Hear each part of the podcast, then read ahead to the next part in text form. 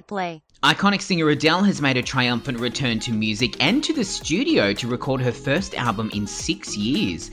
The singer also sat down with Vogue magazine recently to catch up on what's been happening since we last heard from her, revealing that things have not always been easy. With the stress of going through a divorce, fans might be surprised to hear that this album isn't all about blaming her ex Simon Konecki. The album is more self reflective, and she goes so far as to say that it's more about divorcing herself and that Simon isn't one of her exes, he's the father of her child.